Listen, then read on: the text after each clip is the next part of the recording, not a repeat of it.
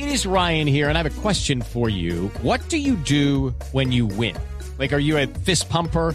A woohooer, a hand clapper, a high fiver. I kind of like the high five, but if you want to hone in on those winning moves, check out Chumba Casino. At ChumbaCasino.com, choose from hundreds of social casino style games for your chance to redeem serious cash prizes. There are new game releases weekly, plus free daily bonuses. So don't wait. Start having the most fun ever at ChumbaCasino.com. No purchase necessary. BGW. Void were prohibited by law. See terms and conditions. 18 plus.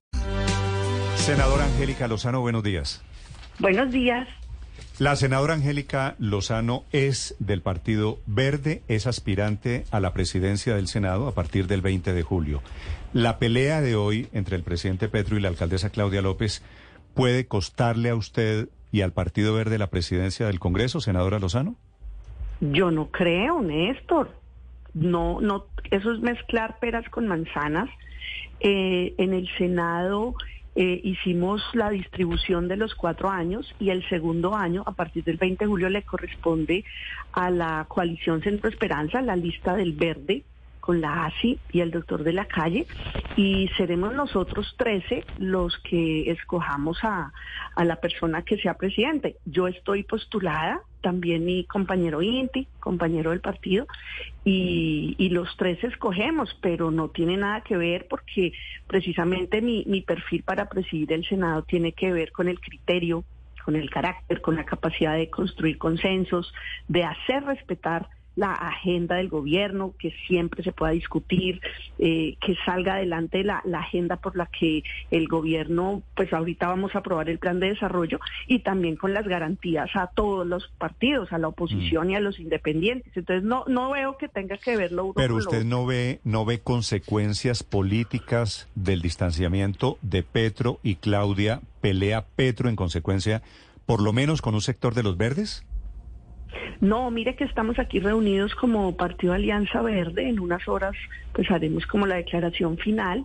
Y no, nosotros votamos de hecho por el presidente Petro y nosotros, digamos ya como los verdes eh, que lideramos eh, este, esta tendencia del partido, votamos por Petro en la segunda vuelta del 18, en la segunda vuelta del 22 sería absurdo que por una discusión institucional hubiera represalias contra mí. Eso sí sería violencia política contra las mujeres. A estas semanas que, ante las críticas y debates públicos con algunas ministras han dicho que, que una crítica es violencia política, pues sería violencia política despojarme de mis derechos y del reconocimiento de mi trayectoria. Pero no, está, creo que eso pase. Está, está usted diciendo lo mismo que había dicho Claudia López hace tres días sobre el metro de Bogotá. No creo que el presidente Petro vaya a hacer el chantaje que terminó haciendo. No, no, no. Eh, la decisión de la presidencia del Senado la tomará eh, la lista del Partido Verde, como dije antes, eh, que somos un partido de gobierno. Nosotros no solo votamos por el presidente Petro, sino que hacemos parte de la coalición de gobierno, acompañamos los debates y las votaciones con argumentos, con propuestas para mejorar. Entonces yo creo que estamos muy anticipados, Néstor, porque esa decisión se toma el 20 de julio. Entonces, es la hora de las mujeres. Ok, pero, pero quítele, quítele el ingrediente. no hay presidenta del Senado. Quítele el ingrediente de, de mujer. Eh, la pelea en un año electoral, pues obviamente tiene cola y va a tener unos efectos políticos. Usted, que además es parte interesada porque usted es la esposa de la alcaldesa, ¿no cree que esto se vaya a trasladar al escenario del Congreso en algún momento? Pues el Congreso hace seguimiento del Metro de Bogotá. Tenemos una comisión de seguimiento, ha habido debates, hubo debate hace unos meses. No, cada, competencia es distinta, ¿no? El Congreso ya aprobó, por ejemplo, el crédito de la Nación para el metro. Lo aprobó en diciembre la Comisión de Crédito Público. Entonces el metro es un proyecto de país y no, no y creo que las controversias eh, pues se dirimirán donde corresponde. Yo creo que a Colombia la sacamos adelante entre todos y, y no, no hay abuso de poder. Uno con el presidente Petro puede disentir, de hecho, esa es una de las maravillas. Desde que fue alcalde y yo era concejal, siempre ha habido una relación de, de apoyo en lo que coincidimos y de crítica siempre respetuosa y razonable. Entonces no, no veo pues ni más faltaba ni represalias contra mí, es una decisión autónoma del partido a quien se designe en la presidencia.